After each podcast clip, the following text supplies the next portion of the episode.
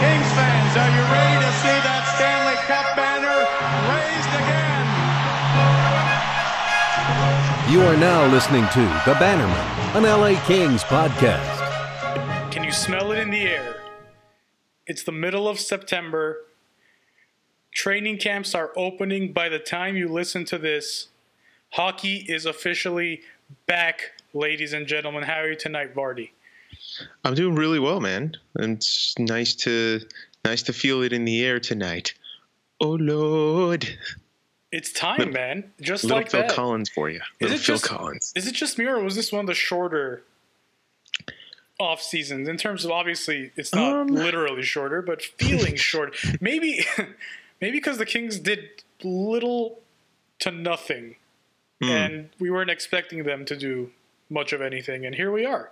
Because camp is, like I said, by the time everyone's listening to this, camp is underway. Yeah, I think there was like maybe like a one or two week period in August where I really felt like, dear God, this is taking so long. Let hockey start again, please, please, please. Um, but I agreed. Like after the draft, we kind of knew that there wasn't really going to be a ton of activity. If there was any activity, it would have been really surprising for us, um, at least from the Kings standpoint. So, yeah, I, I don't feel like it's been as excruciating a wait for like it usually feels like. I agree with you on that one. And um, a part of training camp, a small part of training camp, is the rookie tournament, the annual rookie tournament. And Vardy, on the 8th, on Sunday, we were in the house in Irvine in that beautiful facility. I forget the name, Five Points Arena, I believe, Yep. is what it's called. Yep. A really, really nice little rink. They've it's not little at all actually that they've built out there, and we got to take in the Colorado Avalanche taking on the kind of home team, Los Angeles Kings, and uh, it was an ass whipping of epic proportions, baby. That's right. But thankfully, we were on the giving end, not the receiving end. I think it's the only win we've had in the tournament in the last two years. I don't. I'm not superstitious or anything, but uh, it's the only game we've been to either. So uh, It's the first Kings game I went to this season or this year There you in the go. 2019. So there you go. there you have it. Um, overall, I think it, was great. I'm glad we went.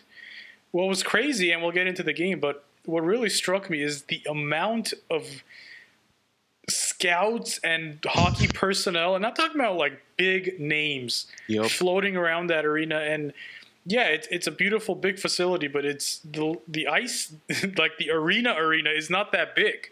hmm So you take ten steps, and you might bump into Joe Sakic. Matter of fact, we did. yeah, you take another 20 steps, you might be rubbing shoulders with John Chayka with the Arizona Coyotes. That's right. In fact, um, so yeah, I think it seats 2,000 people, the arena, and there was definitely not 2,000 people there the day that we were there. Um, and then above it, if you can just kind of imagine for those of you who haven't been there, um, there's this big open walkway area with these standing tables. And on top of that, they had folding tables and like a little press box area that they had set up. And so around that top area where the standing area was, they had roped off, barely roped off some areas where the the brass of all the teams that were in the tournament were just kind of standing there. It wasn't just the Kings and the Avalanche, you know, scouts and GMs and whatnot. Because right after the Kings game, there was going to be the Sharks Coyotes game, and then after that, there was going to be the Vegas and uh, and the Ducks game.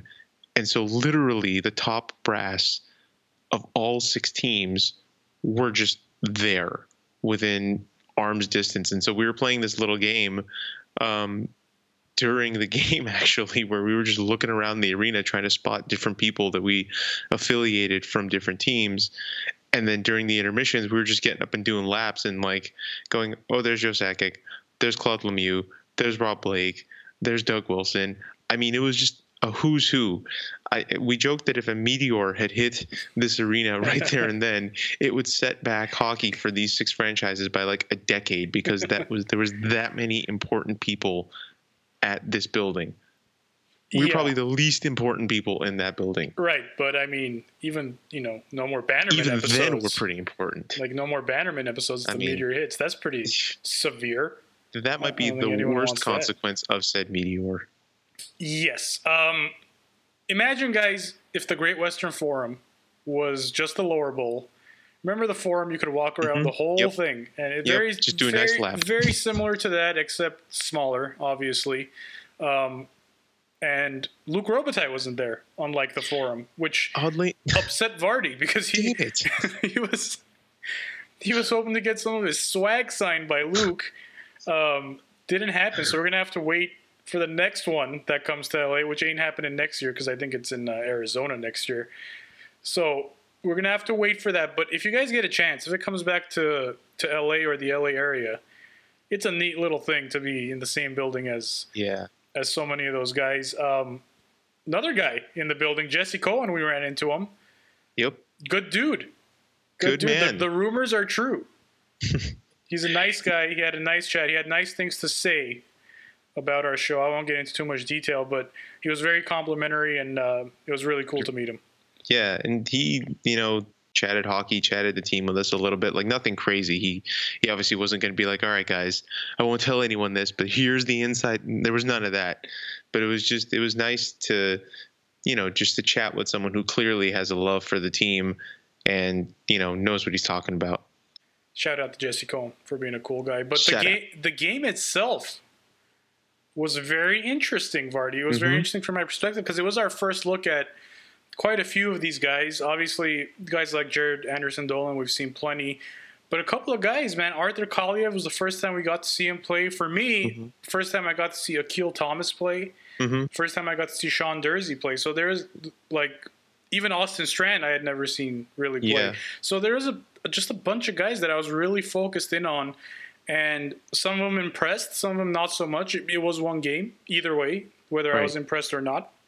It was just one game, but anyone that stood out to you, Vardy, and then I'll kind of throw out my gems. Um, I you know, it's funny. I guess I, should, I, I will I will preface this just kind of like reading some of the reviews from the people who had been there for the entire tournament, and the one name that seems like everyone was saying like oh head and shoulders above anyone else was Blake Lizotte, and yeah, yeah, I granted I he definitely had a motor on him and he was working, but I I don't recall ever being like.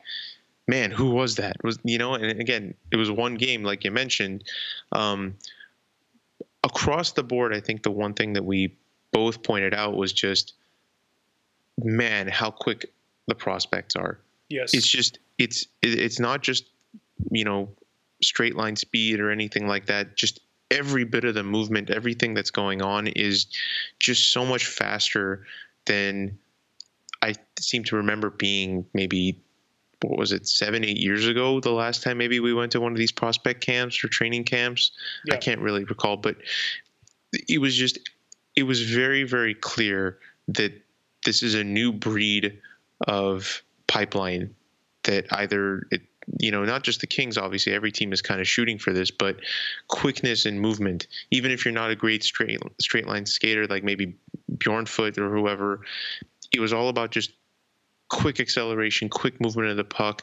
Everything was just fast, and every single guy, especially on the forward aspect of things, I felt like was just showing up ready to run through a wall to show that you know they were here to play.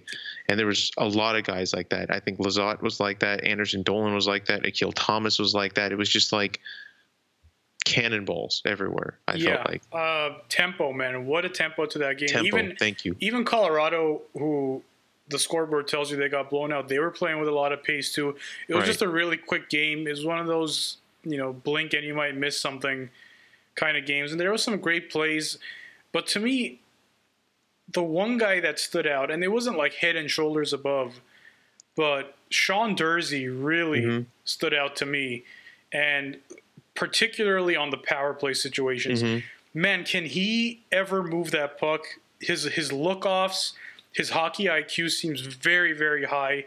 Yeah. Granted, on, on on power play situations you have a little bit more time, but even then, man, just he has really good vision. He might have had a good day there, I don't know, but in that game he had he had tremendous vision, moving the puck well, making little smart plays, and I think that made me feel really good about the Jake Muzzin deal.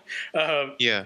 alone. So it, obviously Carl Grun- Grundstrom already left a very positive impression on us. So, man, you look at that now. Look at what you got from that trade. You got Durzi, you got Grundstrom, and you got a first round pick who was playing in that tournament. Toby Barefoot. Oh, Toby Barefoot. That's right. Toby Barefoot, and he looked okay, very steady, I guess. Like he looked fine. Looks I like think he was as advertised. Honestly, much, I yeah, think he was pretty much. steady, unspectacular, but like making good passes. Again, he's not he's not a Durzi type defenseman, right? Like Durzi's going to make his money on the power play and driving offense. I think Bjornfot is going to be your steady two way defender. You know, ideally this like 20, 25 point kind of guy.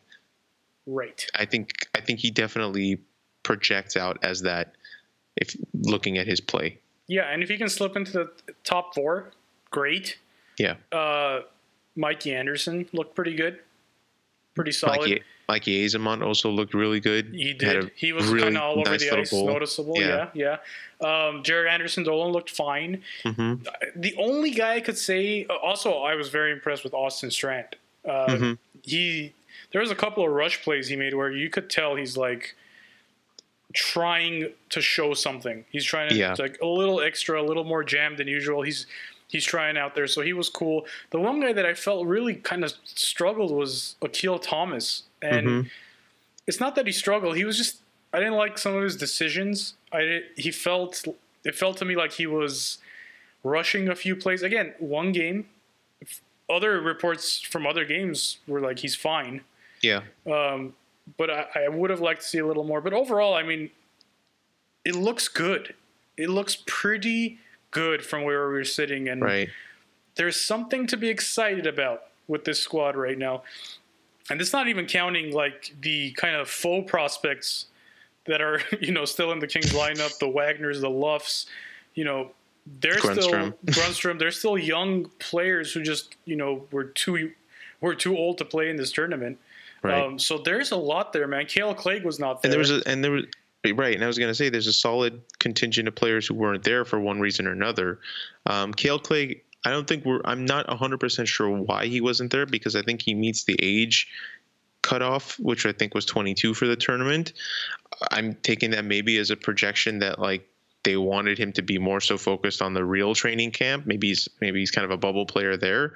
Um, but then obviously you have your you have your NCAA guys in Alex Turcotte, who clearly is you know a top line player, at least is projected out to be, and then of course Gabe Vilardi, you know glacial progress, but sounds like some progress at least being made. So he clearly wasn't there either. Um, you know, I got to say the one other guy that kind of was trying to stand out, but was maybe shooting himself a foot in the foot a little bit was uh, Sammy Fagemo. To me, like Yeah. there was there was a lot of attempts on his part to just try to make a one man Yeah. dash through everyone. In fact, I remember one particular play where him and Arthur Kaliyev could have very easily had a two on one, and he decided that he was just gonna dipsy doodle around someone, and, and Kaliyev was just standing there, Right. wide open, waiting for a pass that never came. he turned a two-on-one into a one on one, basically. Exactly, Attack the exactly. defenseman, yeah. Instead Exactly. of space it out. Exactly, and and then looking back at some of the quotes from the tournament, I remember from the first turn, the first game, uh, Mike Stothers also mentioned that you know Fagemo was getting a little too cute from time to time, and I, I totally saw that. Not that I would look to discourage a young offensive player from maybe getting a little creative, but those are the types of plays that I think you, you got to pick and choose when you do it. If there's a better play out there, those are the things that you would like to see him kind of develop out Yeah. of his game a little bit. I thought similarly with Rasmus Kupari, not that he was Mm-hmm. trying as much, but it just felt like there was just he, I don't know if it's a self-inflicted thing, but he felt like it felt like he was putting pressure on himself to do Sure. something or just make something happen sometimes Yeah. instead of letting the game come to him. Again, little things. These guys are going to be good players. Not too worried about it, but Yeah, I mean, look at how many names we just listed off. Like every single Yeah. one of these guys that we just talked about, that's like 12 guys that are worth talking about. They're not just like, oh, we're just going to throw this. You know what I mean? Like these are legit people that everyone has an eye on as a prospect. Yeah, and like I said, there's, there's still like Sheldon Rempal and like Mhm. Matt Luff is still floating around there. Daniel Brickley Right. is still considered somewhat of a pro. So there's all kinds of just the prospect pool is the turnaround. We've mentioned this before is outstanding. Yeah. It's just outstanding. Today I was since our last episode there have been like 10 articles about how outstanding the Kings Yeah. prospect pool is including, you know, hockey experts ESPN had had the Kings as the second best Home of NHL pool. tonight. Yeah, second best, second best, second best prospect pool in the NHL behind the Rangers, and they didn't even have Gabe Vilardi on the Right. list. Or Alex Turcotte. No, they, did. I'm they sorry. Had They did. They Turcotte, just but didn't they, have did, Vilardi. they didn't have Vilardi. It's just like Yeah. man, the the one thing I I took away after leaving that rink and just thinking about all the guys who weren't there, it's like, can you imagine if if Gabe Vilardi makes a recovery Yeah. and he is the player that he was advertised to be? Right. Man, watch out! That is a deep, deep prospect pool. Yep. And I think you're going to start seeing it kind of gradually, you know, float into the lineup. I don't think the Kings are in necessarily any hurry to just bring up a bunch of 19 year olds and inject them in there because they know what they've got. They know that this is good. This is a process and they can be patient. I think they can afford to be patient a little while longer with all these guys and develop them somewhat properly. Sure, and and today's NHL prospect does not take as much as long to develop as let's say eight years ago. It, it's Yeah. not it's not like that anymore. You, they're not rolling in at, at 26, 27 or Right. or even to 23, 24. The Kings themselves have been more patient, but I think as the game evolves, as you understand how important younger players are, I think you're going to see these guys get chances much faster Right. At like it- 21, pre- 22, yeah, then 20. I mean, look at the guys who are, you know, considered the cream of the crop in the league. Mhm. They're all coming in early. They're making Mhm. an impact right away, and there's a lot of them. It's not like you can't just, you know, pick out, let's say, Auston Matthews and be like, well, he's a special case. No, Yeah. most of them are special cases now. Yeah. So it's becoming the norm rather than the exception. Right. And it's also, you know, looking at how the UFA and RFA rules are. At a certain age or a certain number of seasons played, these guys are going to be unrestricted free agents. And so you have to capitalize on their youth. You have to capitalize on the fact that you can maybe sign them at a younger age for an extended period of time and get what you can for your money because the longer they play the more money they're going to make and the less likely they're going to want they're going to be to actually sign and stay with your team anymore Right. the way things are looking in the league right now Yeah. Let's talk about how the things are how things are looking in the league right now, Vardy. okay the RFA situation around the NHL is pretty batshit crazy right now. have, have you seen the list of not just young RFAs, but potential franchise players who do not have a contract with camp underway? I mean as there's a few that i this? yeah i mean there's a few that i immediately think of in my head like patrick laine and That's one. and mitch marner That's those two. two those two immediately Mikko Rantanen does have yes. a contract. No, he does not. oh, he doesn't. He does he not. Did. He oh. is currently in Finland as Colorado training camp opens. Check this list out: Mitch Marner, Patrick Laine, Kyle Connor, Mikko Rantanen, Brock Boeser, Brayden Point, Charlie McAvoy. Ivan Provorov and Zach Werenski. hold on, those last two just signed in the Oh, last I didn't see Provorov's. days. I saw Werenski's, and I thought Werenski's contract was It was five million, right? was it five? I thought it was more than that. I thought it was closer to seven. Man, Maybe I'll have to double check that, but here I'll get old cap friendly. Yeah. Save me now. Provorov is six years, forty million. Yeah. So Provorov is six point seven five. There you go. Oh man, Josh Morrissey signed for six point two five. Josh Morris, he just signed too. That's right. Uh, you know what? You're right. Werenski was five times three. That's why. Fifteen Okay. million over three Yeah. years. Yeah. So those two are off the list, but look at that list. That is madness. These are cornerstone players. Okay, Brock Boeser is the is the Vancouver Canucks right now. Charlie McAvoy is like the number one defenseman of the future for that team. Oh, and by the way, Yeah. uh, Brandon Carlo hasn't signed either for Boston, so that's another kind of second tier player you could throw in there. But Right. And then Clayton Keller signed that Clayton Keller just signed, seven million. And we were. It's funny because I, I think not long ago on this show we were talking about how these players have a chance. Remember we were talking about this wave of Right. player Right. is going to set the market for the next I don't know how long in the NHL, and not just set the market, but change the way management views contracts, views entry level contracts, or I should say bridge contracts, Right. and views that second contract. The second contract now is like your time to get your money. Mm-hmm. It's crazy, and they're all young. Mitch Marner, okay, He's had- been the story pretty much all summer. has Mostly because he's playing for Toronto, but also because he might be the most. Well, him and Patrick Laine are probably toe to toe in terms of being, you know, the headliner of this RFA crop. Yeah, and and Mitch Marner has turned down a seven-year deal worth seventy-seven million dollars. Are you what? More than Anze Kopitar for those of you. Eleven million a year. He said, "Nah, I'm good. I'm good, man."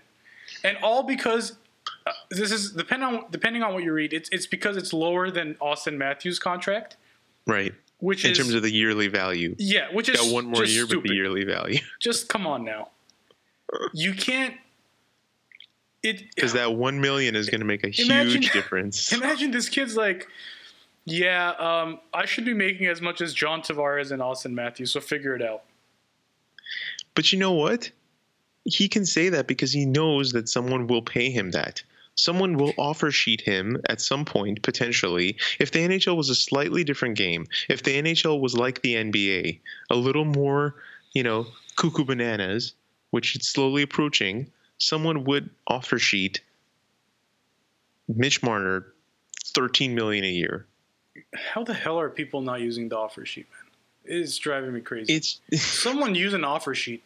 I know because they 13 million would cost you four first round picks. right, and I think we've been through this. First round picks matter more in hockey than you Yes. know, most sports and all this Yes. stuff. Fine, fine, fine. But give me the action.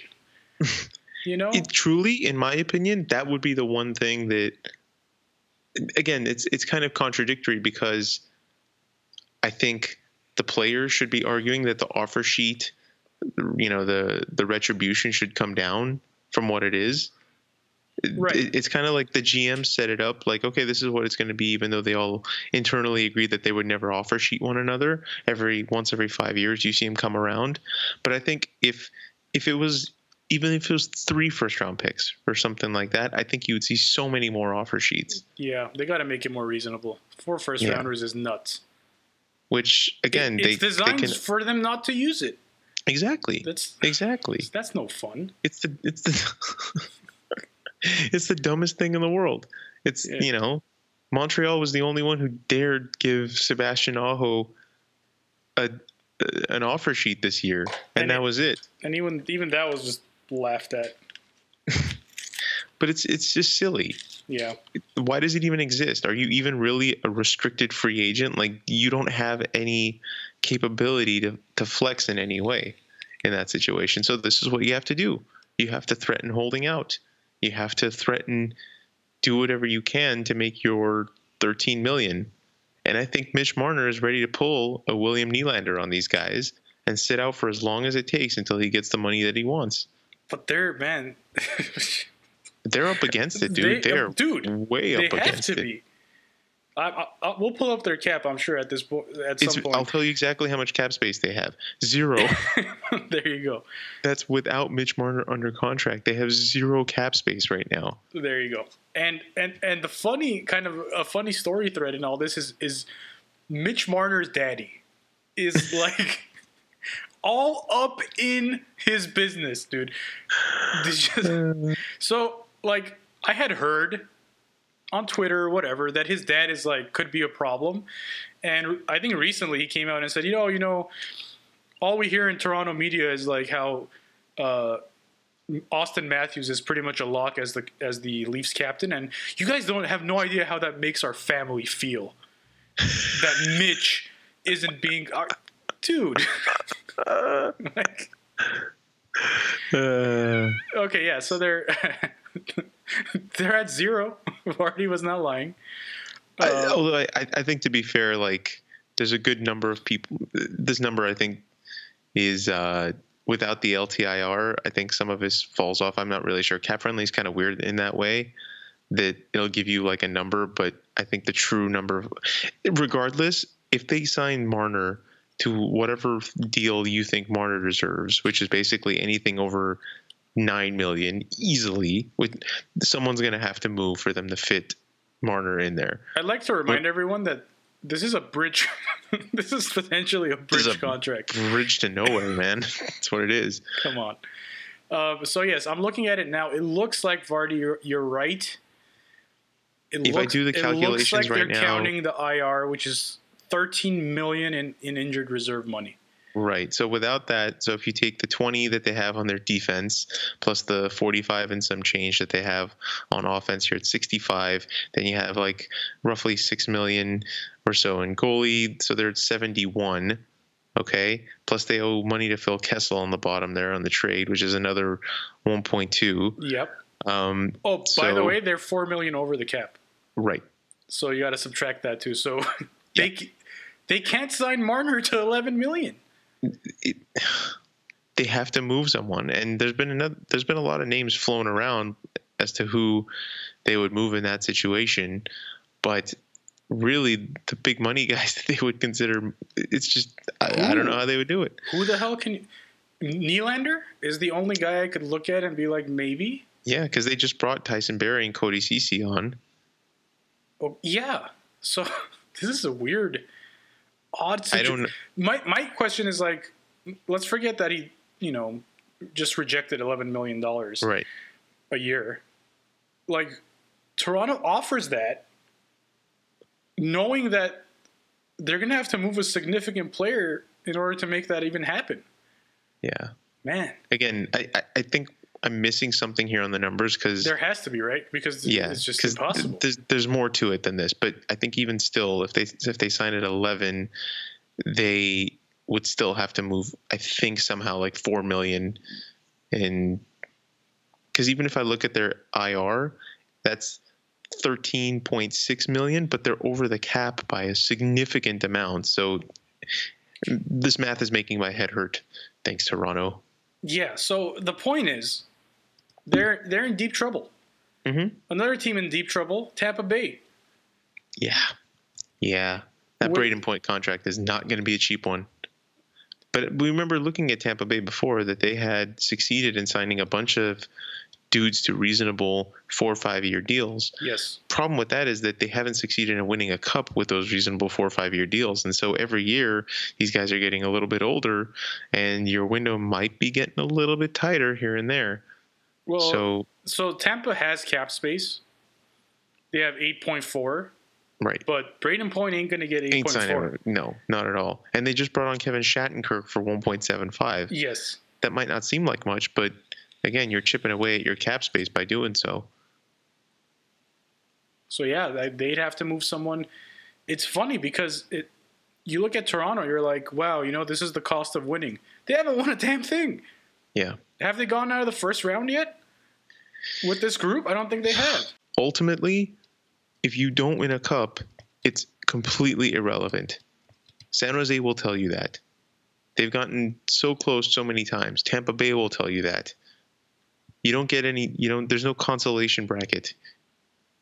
Yeah, and uh, New Sharks captain Logan Couture. Oh, God.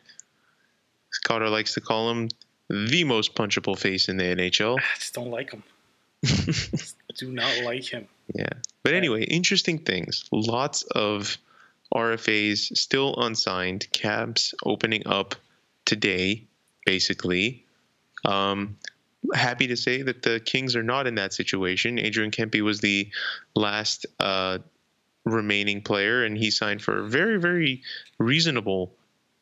what was it three years, two million per? We talked about this. This is one of those, like the IFLO Campy deals, Right. like the big shoulder shrug. Just sure. By the way, Yeah.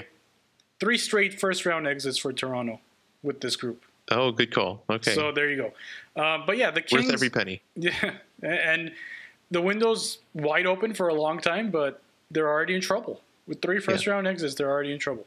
Right. Um, yeah, uh, I, I I'm not sure what the specifics on the Kempe deal are, but sure, It's it's an- the, it's three at two million okay. each, So and he'll, he'll still be an RFA at the end of it. fantastic. So that's that is your legitimate bridge deal. That is your classic. Yeah, You got that, three years to prove a show me contract. Yeah, exactly. Uh, I think the yeah. Alex Iafallo signed the same thing, hmm and Actually, Iafallo got a little bit more. It's Sure, two but- years. but it's two years still- it'll hire. Yeah, yeah, but it's still you got to show me, and then we'll we'll worry about it later. right. So, Patrick Laine rumors, Vardy. they man, they are flying. You were beating that drum months ago, I'm, man. te- I'm telling you. I'm telling you. Actually, there was a tweet like uh, a couple days ago where it's like, Patrick Laine has been traded to Anaheim, and I just that was such almost soiled myself.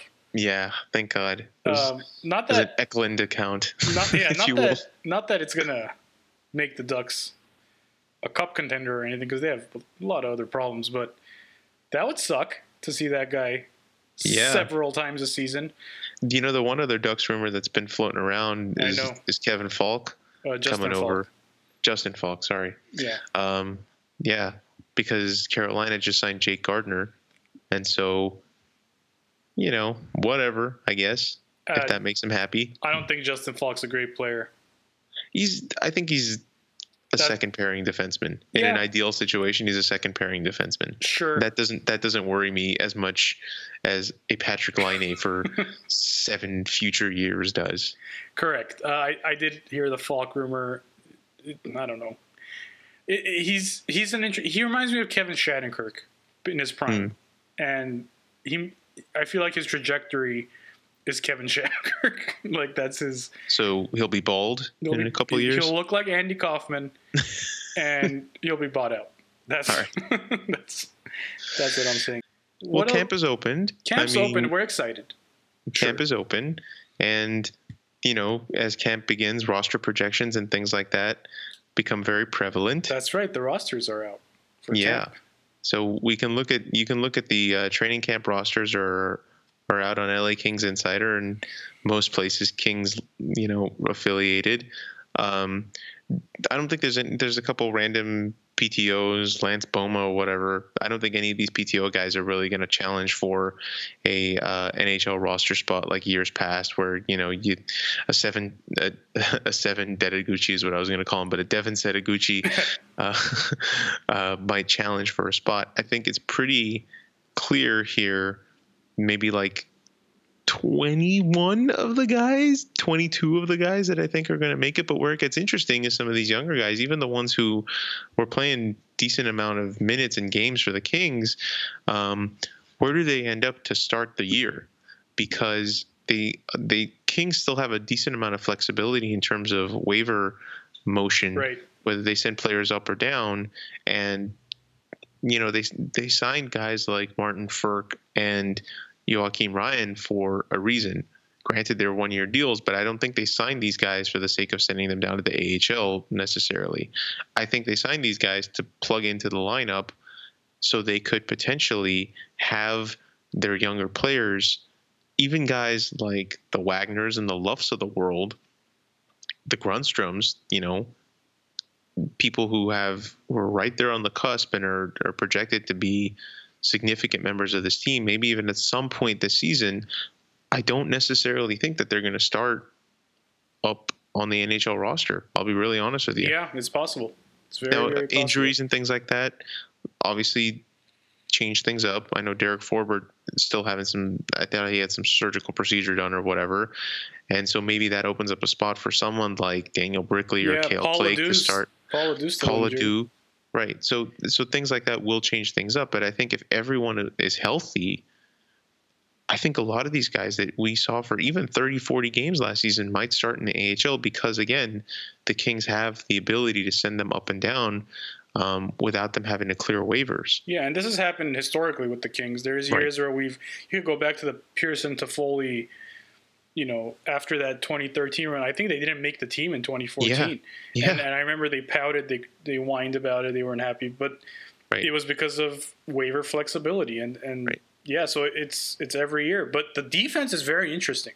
hmm The Kings defense is going to be interesting who makes the team because it feels like outside of Doughty and Martinez, who else is a true lock? Because Forbort's Forbort. injured. Well, Forbort's. I'm saying oh, I he's, he's You're not, injured, you're so not I'm counting not injury. opening night. okay. Yeah. If Forbort is still injured, opening night. Yeah. That bottom think- four, man. Yeah. I think that's wide open It's- between guys like Matt Roy, Walker, Clague. That's that's where you might see someone that you haven't seen before. Right. Daniel Brickley still kicking. Daniel Brickley. Like that's where I think again, all things equal, I think you give it to the guys who have maybe maybe played a few games, like the Matt Roys and, and the Walkers. Maybe a Kurtis MacDermid is Or- in the lineup opening God, night. just to just to twist that knife in my back for I'm saying that I never thought he'd make an NHL roster again, but here we are. Well, technically, you're not wrong yet because he hasn't made an NHL roster True. yet. True. Um, but yeah, I think that's where you might see, you know, a younger player start the season out. Sincerely, sincerely doubt that you're going to see a forward like Anderson-Dowling make the opening night roster. See, that's a tough one, man. I, I don't know. I I think if everything goes the way that the Kings would want it to, unless these guys really just show up at camp and blow the doors off the place, the Kings want there to be this crazy line. They basically want what we saw at the prospect game, more or less, granted with a few AHL AHL guys in there, to be the Ontario Reign roster. I Yeah. truly believe that. yeah, I don't. I don't think you're off at all. By the way, um, and I don't think this isn't a novel concept either. Like other people have talked about this exact thing because they can afford to wait. They can afford to give these guys a season of playing 18 minutes of pro hockey a night rather than showing up and playing every third game, every fourth game, and you know, four minutes here, six minutes there, no power play time, just so they can practice with Kyle Clifford. And I'm not saying that there's no value in seeing an actual NHL practice, but I think there's a bit more value for your offensive players for them to play 17, 18 minutes a night and develop their skills at a pro level. let's try to project the LA Kings opening night roster, Vardy. Shall we? We shall. Let's start at the forwards. Kopitar probably going to make the team. I I got I got high hopes for him.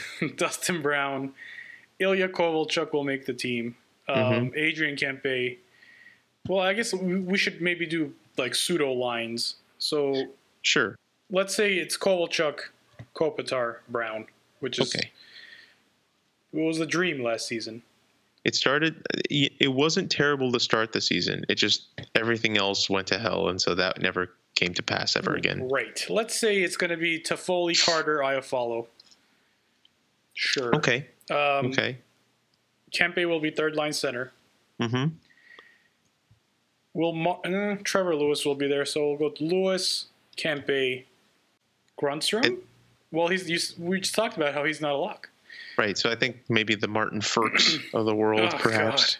I know it, it's it's not pretty, That but it hurts. is what it is. Um, hurts me. Amadio, Clifford, Nikolai Prokhorkin Ah, yes, pro. is is maybe actually that's the one name that I think. He has to. Grant, granted, not a young player, but maybe a different face because of the situation of how they brought him over from Russia. He's older. He's played in the Right. KHL. Like I think, I think he might be a guy because I don't. I think he would have to clear waivers if they sent him down to the AHL. I'm not 100 percent sure, but I think because of his age and everything, um, he would have to. So let's say, man, let's say Frk makes the team. That's tough. Uh, your fourth line is Clifford, Frk, and who, Vardy? Clifford, Frk. Someone's gonna have to make this What did you say? team. That, Let- what, let- so their third was Kempe, Oh. Prokhorkin, and uh, Lewis.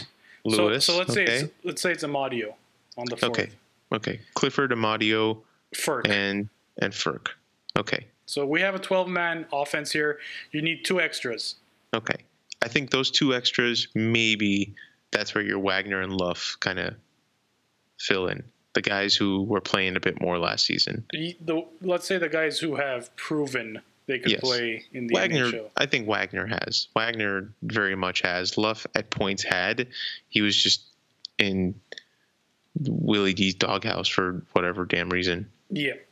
Not that Wagner wasn't, but you know, All right, so here's our projected lineup: Kovalchuk, Kopitar, Brown, Toffoli, Carter, Iafallo, Lewis, Kempe, Prokhorkin, Clifford, Frk, Amadio, Wagner, Luff. Yep, That's again, this is with seeing nothing, getting no reports of who's showing up in camp, who's doing what. Yeah. Things can change, but like logically, based on what I've already talked about with the waiver eligibility, the safest roster, you would say, like safe, safe. This is Yeah. probably what what we're probably looking at. The Yeah. defense then gets crazy. defense gets interesting. Defense definitely gets interesting. Let, let's say Forbort's healthy. okay, So Martinez, Doughty, Forbort, and now we got to fill three spots. I think Sean Walker mm-hmm. probably is safe there. He's older. He played a while. He's, Okay. He's the first name that kind of comes to mind in that situation. okay. Joakim Ryan, they again signed Oh, yeah, him, we signed him one too. year deal. Mhm. That happened. Bottom, bottom pairing the man. And he has an NHL number in camp, Yeah. so that's a dead giveaway. He's number That's right. six. Exactly. You don't just damn take that muzzin. Um, Ryan Stanton. Uh, I doubt that, but okay. I'm just saying he's wearing number five. Yeah. okay. Um, Brett Sutter's wearing seven. I don't know what you want to make of that. You never know. yeah. But um, and LaDue again. Are we assuming LaDue's healthy? Are we going by the healthy roster or the unhealthy roster here? Dude, even if he's healthy, is he like does do you feel I at all comfortable I, no, I don't. with but I- him making I, this team with the way people view him yeah. and the way way he's been But again, utilized? he's he's out of waivers at this point. So if Mhm. you send him down, you risk losing him for nothing. right, right. And okay. so that again might be reason enough to keep him up, healthy if he's healthy. okay, you want to say that MacDermid will be the opening night extra? Sure. Um, is there anyone else? This is again where you get into that question of if Kale Clague shows up, Right. if Daniel Brickley well, shows up. there's Matt Roy is still there, so Oh, I thought we counted him. Okay, we anyway. did it. So he's he's the extra. Okay, so you got Doughty Martinez, Forbort, Walker, uh, Joakim Ryan, LaDue, Mhm. and and Matt Roy. Yeah. Ugh, It's not meant to be pretty. It's really not. That's yeah, this is the thing. This is just how it's starting. It's not going to be how it ends. And that's not to say that how it ends isn't going to be any prettier, but it might be more fun. hey, good looking goaltending. And again, they signed Jack Campbell to a two year deal, which kind of, again, I think, you? I don't know if it surprised me because they had to have a goalie that they exposed to Mhm. the um, expansion draft in a couple years, and clearly that's not going to be um, uh, Petersen. He's probably going to be the goalie that they expose in the expansion draft, and that gives them a little bit of insurance if they decide for whatever reason or things don't work out the way they wanted to for them to trade Jonathan Quick. I think between now and then, which I, I fully believe is still part of the plan. Crazy. It's where we are now, man. So there you have Wild it, guys. times. Your, your 1920 Los Angeles Kings. How it how it'll begin. Now now it'll how begin. it ends. How it ends. That's whether whole other. You got your Yeah. Tyler Toffoli situation going on. Jeff Carter. yeah. Trevor Lewis is a UFA, although I would think they would do everything they could to bring him back. Uh, here's the thing. I'm not saying you have to, but I like Trevor, but like, how many of these like legacy contracts can you keep? Like, apparently Kyle Clifford is here forever. yeah. Um, which again, I like Kyle Clifford. Look, I like this guy, but you're turning over the entire roster at this point, save for like your your linchpin guys, right? Mhm. Your your Doughty, Kopitar, You're you're you're trying to turn over basically in the entire roster. Do you really need like the culture? Like I get it, and, and like John Hoven especially harps on this for what seems like hours about how important and vital Kyle Clifford is to this organization. And I get it, man, but at some point you got to be like how many of these guys can we keep? How many of these guys need to be here when you know, we're in that second wave now. We're like, okay, you know, Turcotte's coming in, and hopefully Mhm. Vilardi's coming in, and Kupari's on the team. Like, how many of these of these guys can you keep and be like, all right, bottom six has got to be these guys? You can't do that. So the Lewis thing, going back to why I, I went on this diatribe, the Lewis thing, like at some point you got to be like, one of these guys has to go. And if I had to pick, I would all I will pick Trevor Lewis 100 times out of 100 to stay. to stay. To stay. Let me clarify. hmm But I don't think he is. If Kyle Clifford is the chosen one, as it seems like he is, I just don't see how you keep both those guys. Yeah. With with all this coming up, man, look at this. I I'm I'm right there with you. But again, I think you and I talked about this briefly. How many of those guys that we saw at that prospect camp, and granted, we already said Vilardi, Turcotte, the guys who you would pencil in for top line spots, were not there. How many of those guys would you say are a top line player? Oh no, yes, I agree. Top, not all, no. I would say from the guys we saw, strictly from Yes. the guys we saw, I don't Yes. think, I don't think there's anyone that you could say for sure this guy's going to be on the top Right. line. I would agree. Nobody. Yeah. Um, I can't even say that about Turcotte, even though like all projections are he's going to be Very true. sec- Very true. He, he could end up being he could end up being just a really good second line two way center. Yeah. Um, so I I don't see it, and I think that's why, like Kopitar Brown, other than their contracts and other than how much they've really meant to this organization in terms Right. of truly winning. No offense, Kyle Clifford. Right. Right. And, and again, I know he's meant a lot to winning too, but like if you look at like Kopitar is a superstar, like he's a superstar NHL player. He's a Yeah. so it, it's way different for me and i think those guys are going to hold down that first line for as long as they physically can Yeah. until something comes where they're like okay maybe now like we'll slide to the second line and then eventually Yeah. right off into the sunset Right. I guess what I'm stuff. saying is that if you have the large majority of your prospects projecting to be middle six or lower forwards, right then you have to have someone who you feel is a good representative of what you want in a middle six forward. Maybe not necessarily in terms of on ice play, but in terms of how they are in the locker room, what they bring to the team. And right or wrong, the Kings seem to have picked Kyle Clifford to be that guy. And age wise, he's younger than Trevor Lewis. Again, he's coming off his best season ever, which granted is still not as good as Trevor Lewis's best seasons. But Trevor Lewis is 32, going on 33. hmm He's a more versatile player than Clifford, but I think I think it's going to be one of those like you know, if they decide to only pick one of the two, it's I think they're going to go with Clifford. Truly. i do too now who But you I, just don't was agree just, with it. I was just clarifying who i would pick Ah, I see. because I if you're talking about someone who exemplifies what a middle six forward should be, particularly in Yeah. the new hockey in the new NHL, it ain't Kyle Clifford, baby. It's Trevor Lewis. I hear you. This guy, Although, he although. Clifford has been trying, He- I look. think the last couple of seasons to refine his game more so in that direction. Great. I respect that. I really do. I respect it. I respect him. I respect everything he's done. But he ain't. He's not Trevor Lewis.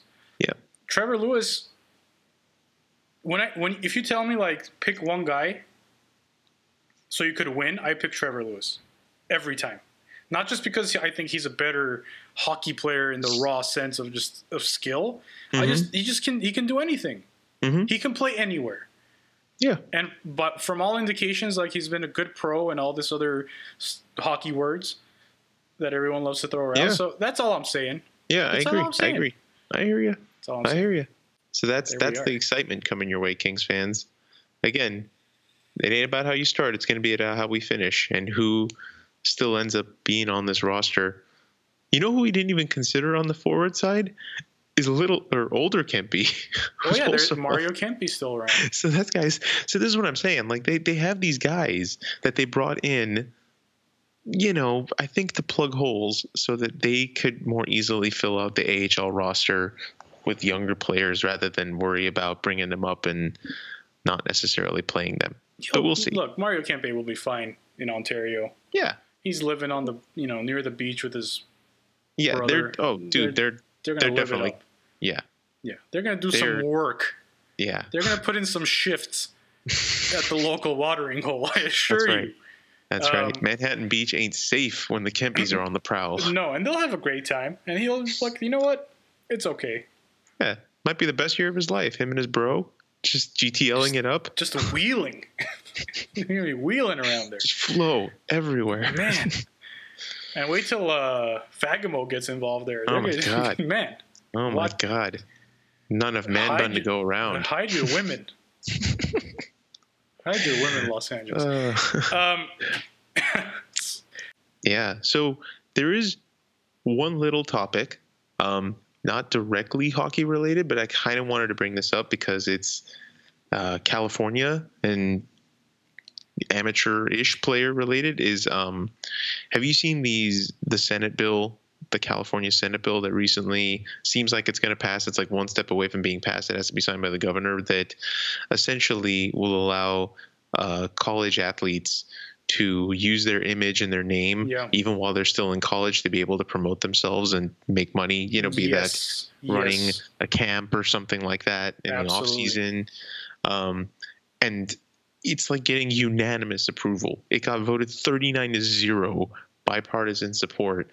And it more or less has the NCAA pooping its pants because there's other states that have kind of considered doing this. And if they do that, then they start kind of taking away the power that the NCAA has over some of these athletes and some of these programs in terms of how they recruit players and how they bring them on. Um, because the NCAA essentially controls these players and their image and how much they get paid for things and that includes making video games or whatever it is and not really assigning them and controlling like what they can do which really sucks because if you think about it that like say you're a college player and everyone says oh you're going to be a first round pick somewhere but then you blow your knee out or something like that happens before You're- you you're ever done. got a ch- Yeah. you're you're done you never got a chance to actually capitalize on the thing on your god-given talent to make as much money as you could because the NCAA said that you're sorry, buddy, you play by our rules, which is why you're actually seeing a lot of uh, now NBA players and NBA prospects either A, just going straight from high school, the LeBron James, Kevin Garnett, Amar'e Stoudemire route, or B, actually playing in Europe now, Right. where they can play for an actual league and make money, which is something that is interesting because I think basketball and, and football are definitely the, the two sports that are going to be the most affected by this. But I was thinking about how this is going to affect hockey in certain programs.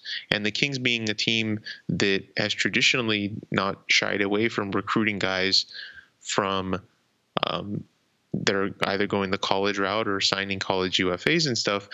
I wanted to chat a little bit about like, you know, what your thoughts are on on how this might affect um, hockey programs and NCAA teams, and whether you think this is going to lead to more players now going down the hockey route because now they have the capability to make a little more money, which before they would have to go to Europe potentially or play through juniors to to make some money that way. Yeah. Or what do you think? So I, I did hear about it. I saw, you know, LeBron James was advocating for it very strongly and all this stuff. So it was on my radar. The first thing that I think of is that now players, hockey players, have an incentive, a big incentive, to choose number one to go to school, Mhm.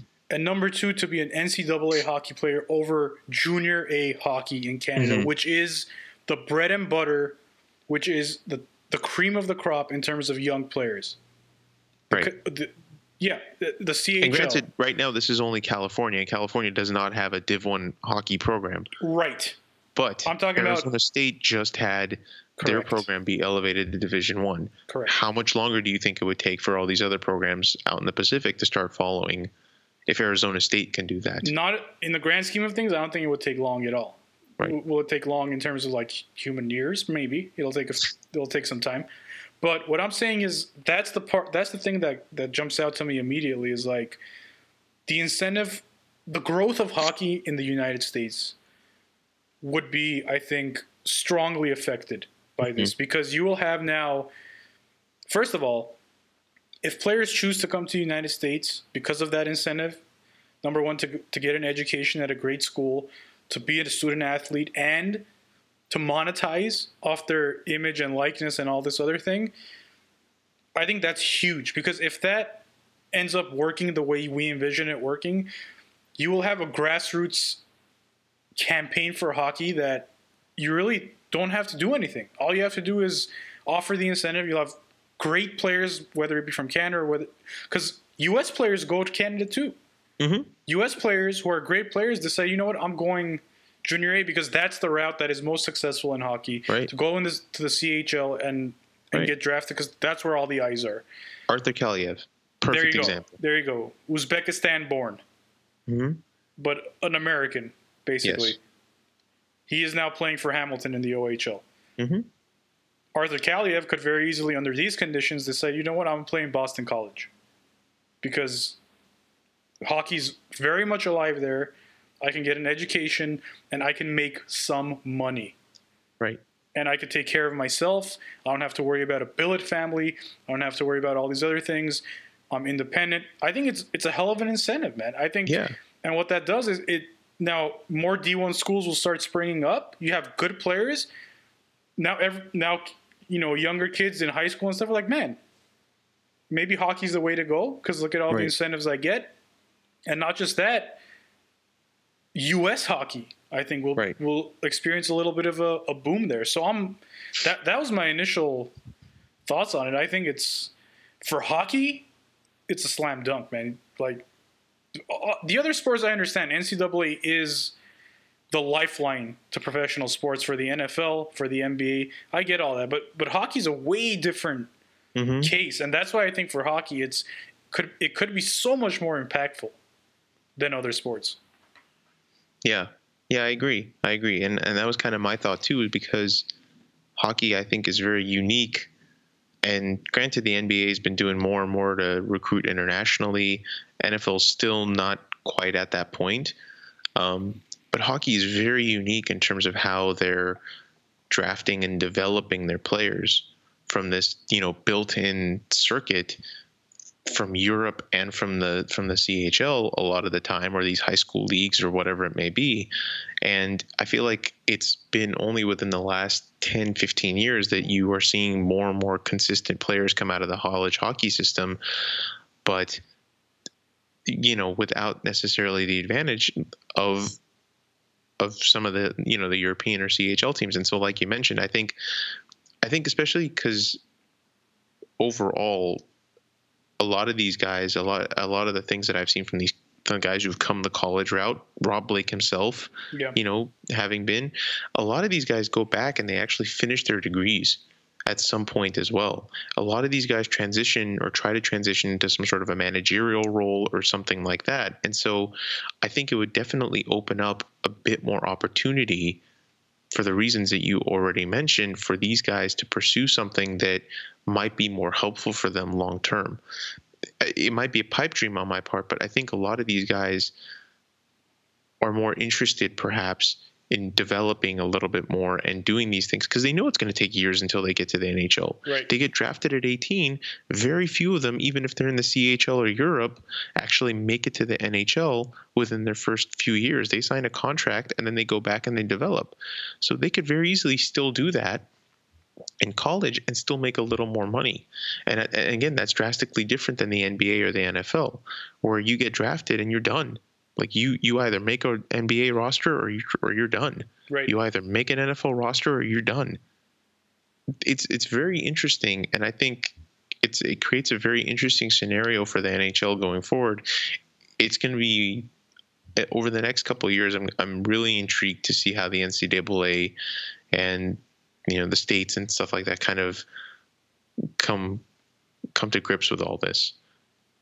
Yeah, I think it's it's just such an attractive because it you know you also have the opportunity to set yourself up for life after hockey, Absolutely. and, and that's not even about like you could work in hockey, but imagine doing that with I don't know a, a law degree hypothetically, Yeah. which is which is I get it that's a little extensive, but But it's not though. It's not. A lot of these guys will go on and they'll go back because they have that Right. established already, like the couple years, and they want to be sports agents. They want to be general managers. They want to do these things. I Yeah. think it's yeah. yeah, and and again, the hockey development system and, and how that works is very very unique, and it's intriguing to me. It really is. I've never I've never ever understood or agreed with the idea that the NCAA does not allow these players in Oh, any of these sports. It's it's Well, this has been a topic, a controversial topic for a long time now. Well, Yeah. you know, more recently than in the years past, but it's it's kind of been brewing and bubbling into something big. And uh, yeah, when you consider the amount of revenue that is generated from college sports in the United States, it's bonkers. It's Right. absolutely crazy. And, and like the little stipends these players get to like survive yeah and get by. And yeah, they get advantages, of course, but it's it's nothing compared to what they bring in. The Right. advantage is fully on the side of the NCAA. It's not even close. absolutely. And it's and it's hilarious to me when people make the argument of like, well, they're getting a free education. It's like, come on, man, come on. You know that like a good number of these guys who are playing football or basketball or whatever, they're not going to finish their degree. Not to mention, it's not like all of them are getting a free ride simultaneously. Yeah, There's tons of players who aren't on the full scholarship. right. So it's not like, oh, every player you see in the NCAA is on a free ride. It's not like that. Yeah, You know, especially when you get into football and you're fielding a 50 man roster, it's not like that. or or some of the lesser sports like soccer or whatever it is. Right, Like so they're not if, if- getting- if, they don't make a professional league, which even if they do make it, they typically don't pay nearly as much as the NBA or the NFL does.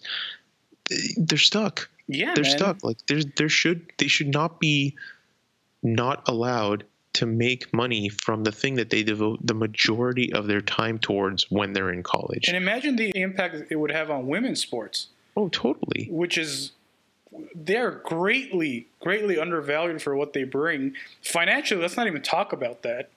You know, like female soccer, essentially, you're just trying to get on that World Cup team. Right. And I don't even know what the financials are on that, but there have been several stories where they haven't had money, they haven't had funding, and it's been problematic. There was a whole ESPN 30 for 30 that Yeah, yeah, on the U.S. women's team, right? Mhm. Soccer team. So let it's just it's a layup.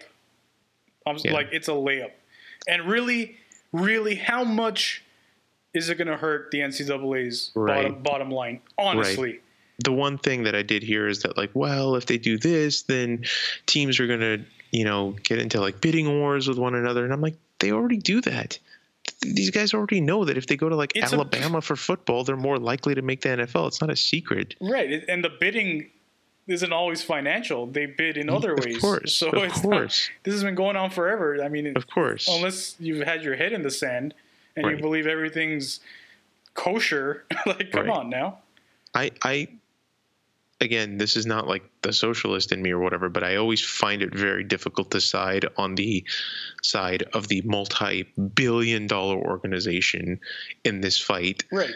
when there's you know 18 to 20 year olds who this is going to be the peak of their athletic availability and and that's it like i'm i'm never going to side on the side of the billion dollar organization ever Yeah. They'll be fine they'll figure out a way Same with people will still fill up or you know stadiums they'll still come out and watch these players even if they're you know pitching for their local Toyota dealer or something like that to make a thousand dollars here and there. Right. It's not gonna it's not gonna break their bank. I Right. assure I- you. That's the thing. I don't understand why the NCAA would even Control. I, I Control. get it, but like, that is it. but you're still. I don't know. I guess is the power thing fine. That's that's stupid, but They want to control their message. They want to control their revenue. They don't want these guys, you know, going out there and being like, "I'm an NCAA player and I want you to, you know, buy some pop No. brownies from this freaking place or something." You know, like they want to be able to control the message. They want to be able to control their product. well, That's what it comes down to. they're not going to control it forever. It doesn't Yeah. matter whether it happens now. It's this is coming down. This It's wall is coming. coming down. Right. It's inevitable. Might Yeah. as well just accept it now and move on. Good. Yeah, that's That's where uh, we stand. Yeah, man, I'm all for it. We're always pro athlete. Always. Doesn't matter. You know, Get your money. Get some youth hockey kids some endorsement deals. I don't care. Sell some swag. All right, buddy. Yep, I'm ready. It's about that magical time. Episode 45. Jonathan Bernier. Good. Nailed it. Guess what? He's the only one. No, Don't you wish? Don't I you wish. wish? Don't I wish? Don't you wish? All right, how well, many? I told you. I told you last time that you would not have to deal with the insanity that was in the number forty-four. yeah, the twelve players that wore the number forty-four. it was rough. No, sir. It was. It was a rough go. I did This well time though. I did real you, well, You, you did. and somehow missed Davis Drewiske, which is still frustrating. People were yelling at you. Yeah, Um, however, you still got to get seven total. Mm. One of which you already mentioned, Jonathan Bernier. So So here comes the sad part. Jonathan Bernier was the longest reigning number 45 yeah, from This- 2008 to 2013. Actually, I I really forgot that he was in the organization for five years. But yeah. This number sucks. It's a stupid It's- number. the stupid numbers continue. Okay, I got one more for you. Okay, go I for got, it. I got Sandy Moger.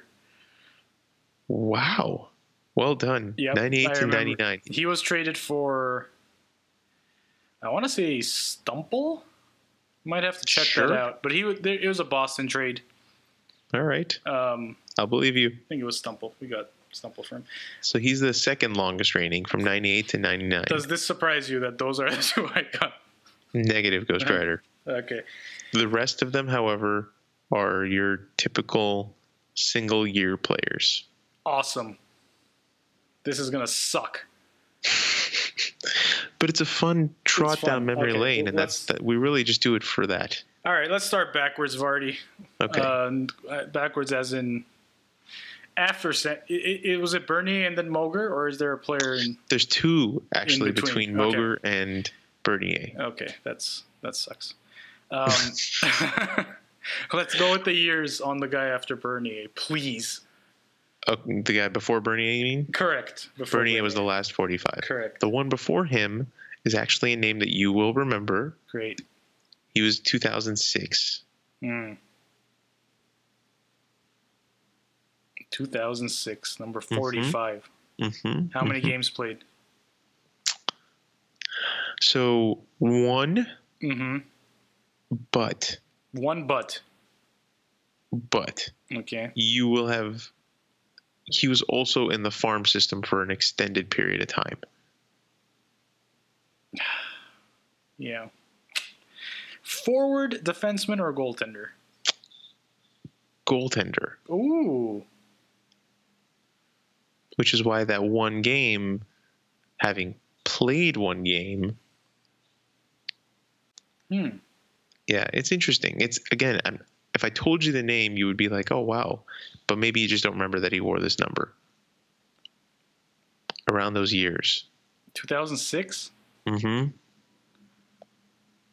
It's not Fukufuji, is it? No, no, no, no. He was again. Think of someone who was in the okay, okay. who was in the system for a while. Lots of AHL games. Lots of AHL games. Mm-hmm. Don't got it.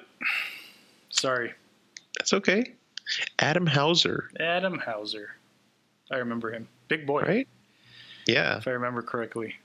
Uh, he was 6'2", 195 average. Average. Average. All right. Didn't get you, Adam. Sorry. Yeah. Moving on. Yeah. All right. So there's one. The next one was 2001. Mm. 2001. Yes. Games played? Hold on. One. God damn it. Also a goaltender. 2001, he played a game. Mm-hmm. For some reason, I remember Yep. some someone in red, Maybe. a red I- mask. sure. Some Bach. B A C H Bach. Judging by your laughter, Uh, I'm gonna say it's wrong. that's a solid no, but I love that. Do you remember him? No. When you said red mask, you know what I remembered? Who was the guy we got from Ottawa who had a pretty sweet like senator's mask and then he just kind of gave it a paint job and it became a king's mask. It was almost like the motivation for what would then become now currently Jonathan Quick's mask. Oh, Do you know do you remember what I'm talking about? I do not. From Ottawa, Ah. huh? Yeah, and it was around those 2000s too. Anyway, this is irrelevant. Think about 45. He was also in the King system. He's also a name that I remember now that I see it. I just would not have thought that. I don't know, man. Marcel Cousineau. It's these are good guesses. They're not. They really are. Um, I'm gonna I'm gonna give that up. This is not gonna be good. Uh, Travis Scott, not the rapper, Yes, not the rapper. man. Yeah. Yeah. All right, moving on. All right. Um, let's see here. So in, before Travis Scott, it was Sandy Moger, and then you go to 1996, the glory years. The pain is setting in. By the way, Ryan Bach, number 31. Ah, Which, by well the way, played. we did not do 30 or 31 in our guessing game. Really? Yeah, you, we just kind of went with whose episode is. So when we when we come back Yeah. to 130, 130 and 131, we're gonna All hit right. those. Well, Oh. you're cheating now, so uh, How am I cheating? stop it by looking up Ryan Bach. Well, that's not cheating. I'm just trying to see what his number was. Dictator over here. Um, I make the rule. I made the game. oh, sorry. what- Anyway. what was the year? 96. Yes, 96. Yeah. No. 96. No, not so much. Played two games. All right. You know what? I'm sorry. From now on, if they played under 10, you just skip it. Yeah, I, I- don't, I don't know. Man, I'm Ruslan Batyrshin? Good old Rusty. Yeah, Not great. I don't know. Sorry. yeah, that's okay. All right, good. This is a tough one. These these Mm-hmm. numbers are a struggle. Uh, prior to that, 1994.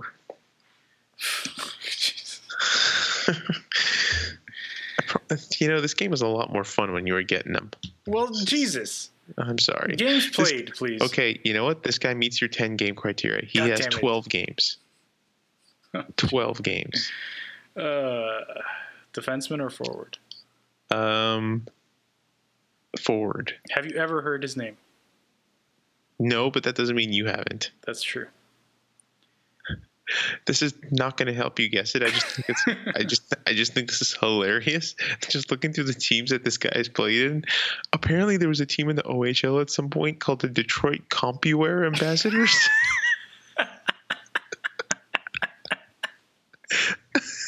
It's just the saddest name I've ever heard. Oh my God. Um, Go CompuWare Ambassador. I have to look up what these guys' jerseys look like. I just have to. well, I'm gonna give up. So you could tell me the name of this guy, and then you could look up the jerseys.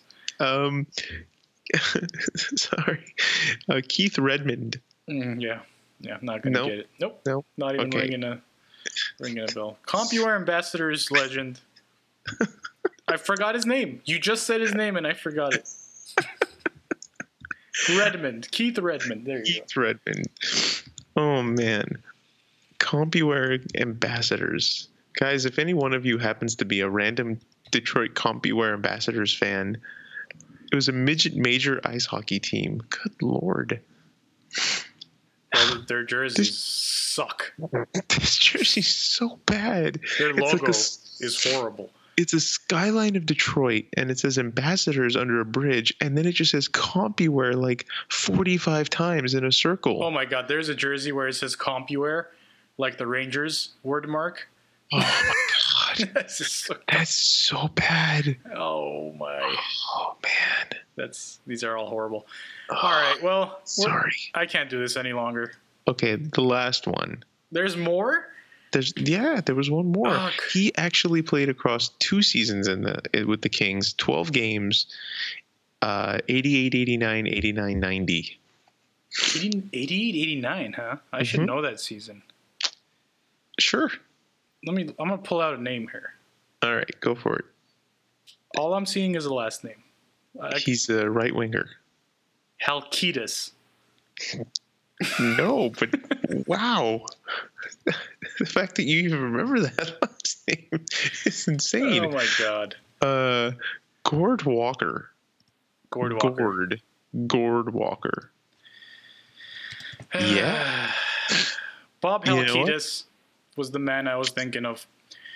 Number 22 for the LA Kings. so, I'm Another done. number- I'm spent. Yeah, this one exhausted you. I'm sorry, Yeah. buddy. I don't want to play this game anymore. I'm kidding. Actually, next number is going to be horrendous. So, It's not going to be great. I can't make you any promises, but God. I can promise you one thing. The suffering will only last for three players Great. for the next one. Great. I'm Yeah. not going to get any, but that's okay. Nope. I have faith. Okay. Thank you. Looking at these names, I think you're going to do it. Anyway, Great. whose episode should this be? I was I was totally going to give it the Jonathan Bernier episode just because longest reigning king or whatever. But man, after seeing the Detroit CompuWare ambassadors jersey, I, I feel like Keith Redmond needs a solid here in his life for having worn this thing. So this is the Keith Redmond episode, everyone. Mr. Redmond. this Go- one's for you. go Detroit CompuWare ambassadors. Please Google this jersey. If you are listening to this, do yourself a favor and Google this horrendous jersey and feel for the poor players who had to wear something that said CompuWare on it. Ugh. That's it, guys. We we've that's our max right there. We, we can't do no We more. have capped out. Follow us on Twitter at the Bannerman Pod. Throw us an email, thebannermanpod at gmail.com. And of course, as always, subscribe to the pod. Vardy has something. Oh He's my God. very excited. Do you know who was responsible for the creation of the Detroit CompuWare ambassadors? Is it Bruce McNall? No, but it is another name that you will completely recognize immediately. And he then went on to bigger and better things, and in fact, one was was the owner of a team that won a cup. Peter Karmanos. no kidding. I swear to God, founded in the mid 70s by CompuWare owner and president Peter Karmanos. Wow. I feel even some of wow. I Do didn't know there was an actual CompuWare connection. Do you want to hear some of the players that have come through the Detroit Carolina CompuWare? Hurricanes owner. Eric Peter Lindros, Carmel. Pat LaFontaine, What? Mike Modano, David Legwand, Derian Hatcher, and Doug Weight have Oh. all played in the CompuWare ambassador program. My mind is just blown right now. Where? What? What the what? Guys, Sorry. Vardy's going to settle down in time for episode 46. We'll see you next time. Thank you. CompuWare. Go CompuWare ambassadors. You've been listening to The Bannerman, an LA Kings podcast.